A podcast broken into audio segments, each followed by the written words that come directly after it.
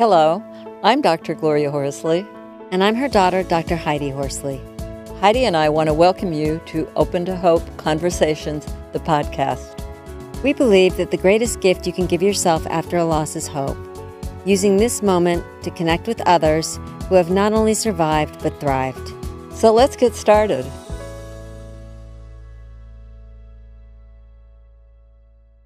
Welcome to the Open to Hope Show. I'm your host, Dr. Gloria Horsley, with my daughter and co host, Dr. Heidi Horsley. Well, Heidi, we have got an incredible show today because we have a fantastic woman on who has had a loss uh, of a child and and some health issues and has come on to join us to talk about what she's learned in her journey. So would you like to introduce her, Heidi? Sure, Mom. And like you said, we're going to be talking today about standing strong through stillbirth and cancer. And our guest is Katie Joy Duke. Katie is a writer, mindset coach for women, transformational speaker, and a mom of two daughters, one living and one in spirit.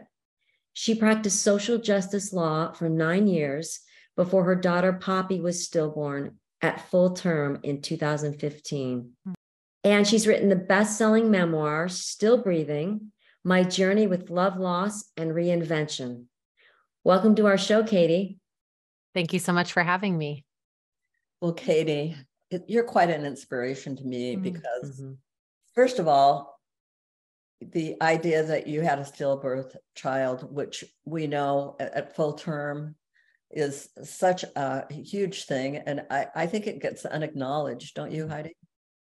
Absolutely. I, you know, I hear women all the time, and I've had two miscarriages, but I hear women that have had stillbirths say that people say to them, and it'll be interesting to get your weigh in on this. At least you could get pregnant. At least they died suddenly. At least you didn't know her better. You know, at least you're still young. At least you can have other children. All these at least, and at mm-hmm. least tend to minimize our losses. And I'm thinking that it's been disenfranchised mm. in many mm. ways.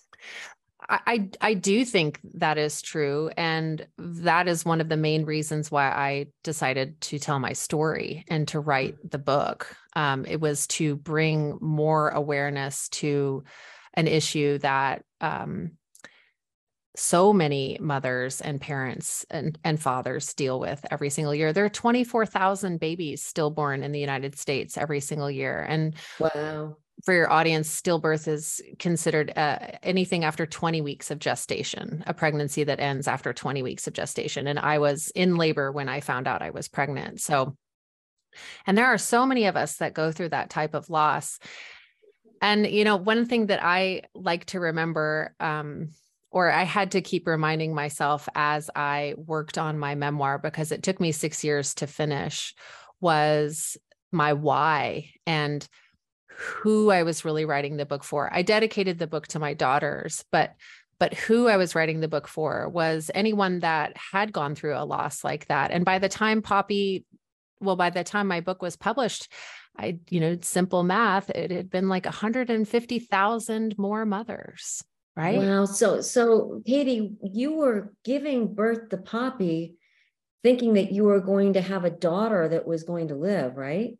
Well, we so I I had gone into labor on my due date, which was October mm-hmm. 25th of 2015 and I labored into the night and then I got the green light to go into the hospital and my husband and I arrived ready to, like you said ready to meet our baby girl. Um, you know the car seat was in the back the nursery was done mm, everything wow. you know? Um, we'd had baby showers like all of that and you, you were and, ready to bring her home.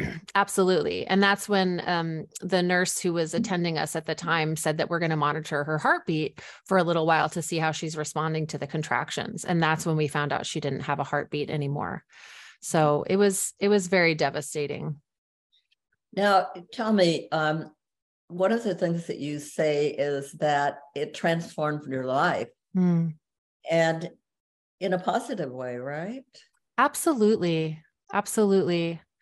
Um, I, you know, I was on a, I was on a path, right? Where we all are, Wh- whether it, it's not the right one, it's not the wrong one. I was practicing law. I'd, I'd become a lawyer. I was very, um, you know, uh, achievement based.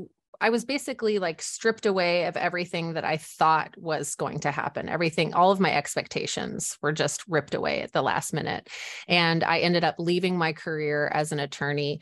Um, not necessarily because I wanted to, but because I really couldn't focus. I, I really couldn't continue doing that type of work. I was a disability lawyer and I tried to go back to work. And it was very interesting because my clients, in many ways at that point, I felt like were messengers. They were almost like angels because they had become disabled essentially due to a combination of things that had happened in their lives. And I could see my future in them if I didn't stop and slow down and take care of myself and really dive in spiritually to the lessons that I I felt intuitively I was given the opportunity to learn through this loss.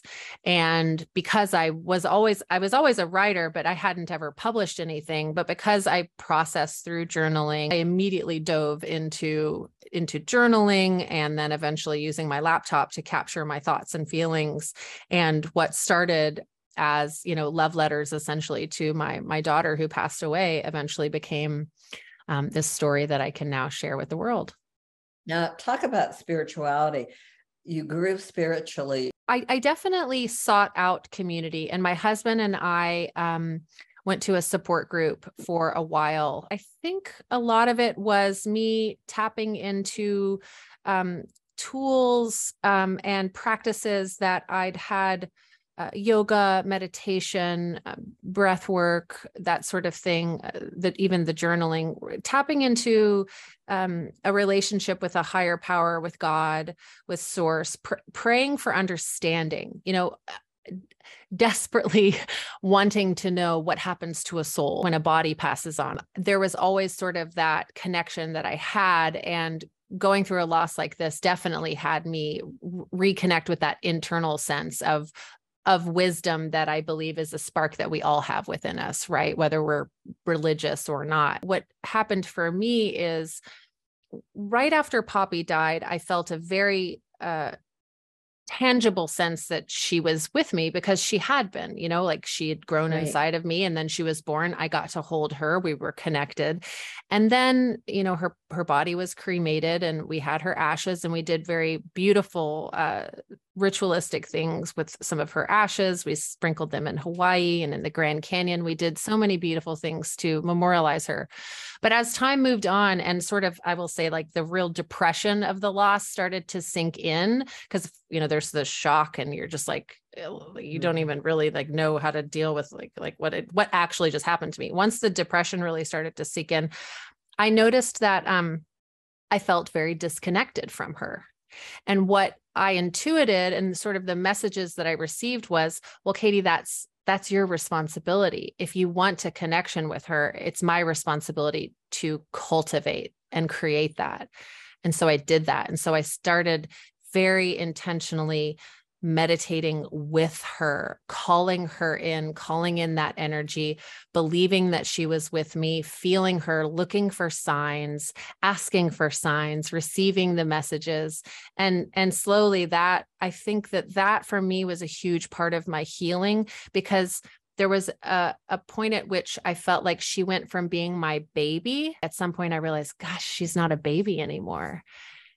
You know, she's this light she's she mm. is god right she is source energy she is mm. pure she is and by be by giving myself the freedom to tap into that then it was like oh my goodness then i really started to understand the like the the opportunity and the possibility of having been chosen by her spirit by her soul to be her mother and to carry her message and and her legacy into the world. What was such a you know a devastating loss i was open to hope right? Like i was really open to the possibility mm-hmm. of what this could do for my life. And i don't ever want to underestimate how awfully difficult it was. I mean there it was so hard and anyone who reads my book will will get a sense of that. I do not sugarcoat anything.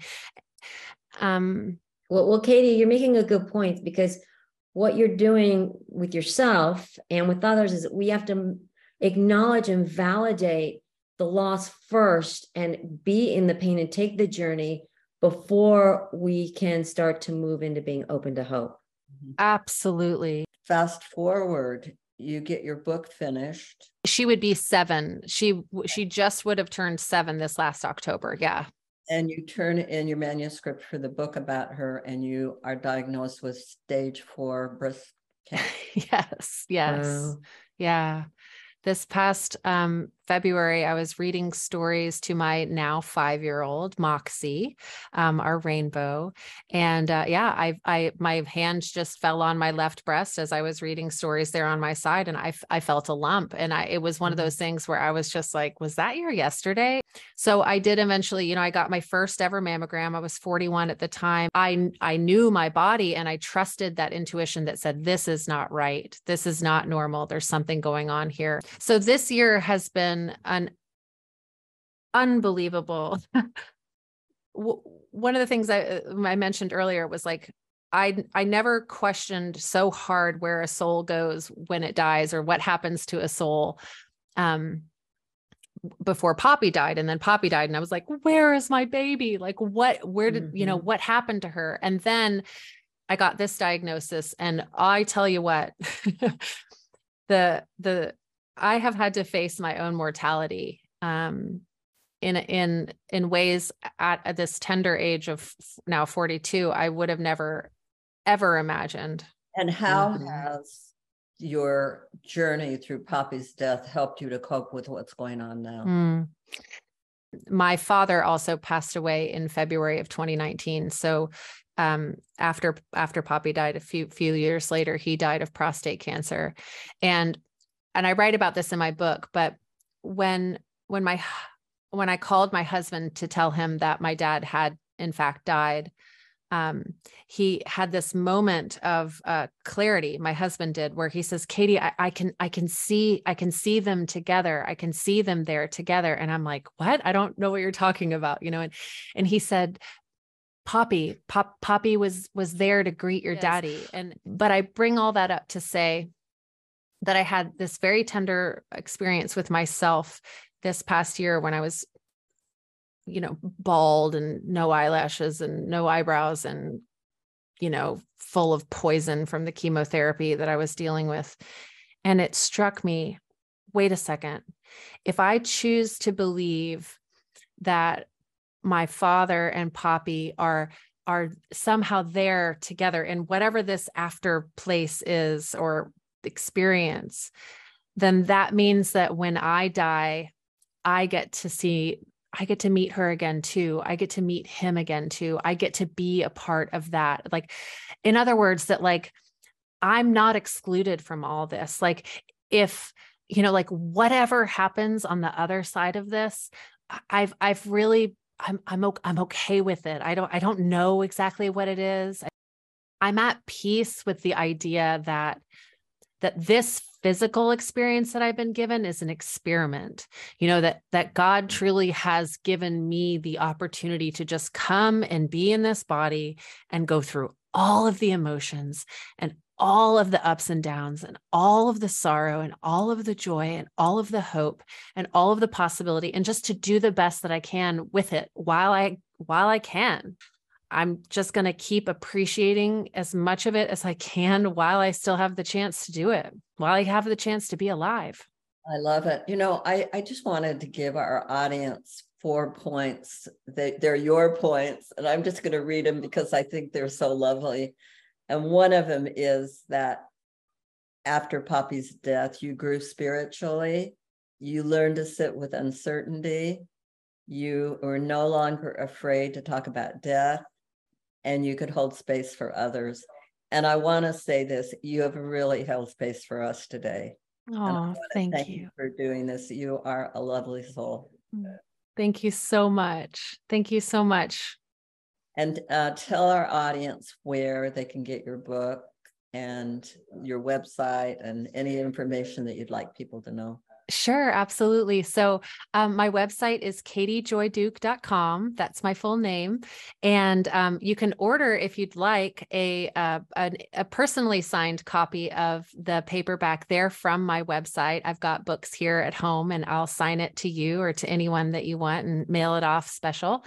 Um, you can also order it on Amazon in um, paperback and ebook. Uh, I am recording an audiobook and um, then uh, if you'd like to follow me on social media i'm also i'm katie joy duke on instagram and facebook and you're welcome to follow along my journey. Um, I, uh, I i like sharing myself uh, in that way with people and authenticity is my number one value and uh, i uh, laughter is the best medicine. I just wanted to say that uh, i love that your middle name is joy because you've certainly lived up to that and shown us that despite great adversity and loss, you can find joy again. So thank, thank you, you, so much. Yeah, thank you so much. My parents did a good job. and thanks everyone for joining us on this show today. And Heidi and I always want to remind you that if you've lost hope, please lean on ours until you find your own. And God bless. Mm-hmm. I'm Dr. Heidi Horsley. You have been listening to Open to Hope, the podcast. You can follow Open to Hope on Facebook, Instagram, and Twitter. To learn more, visit us at opentohope.com and go to Apple Podcasts to subscribe. I'm Dr. Gloria Horsley. Join us again next week for another Open to Hope conversation, where we invite you to lean on our hope until you find your own.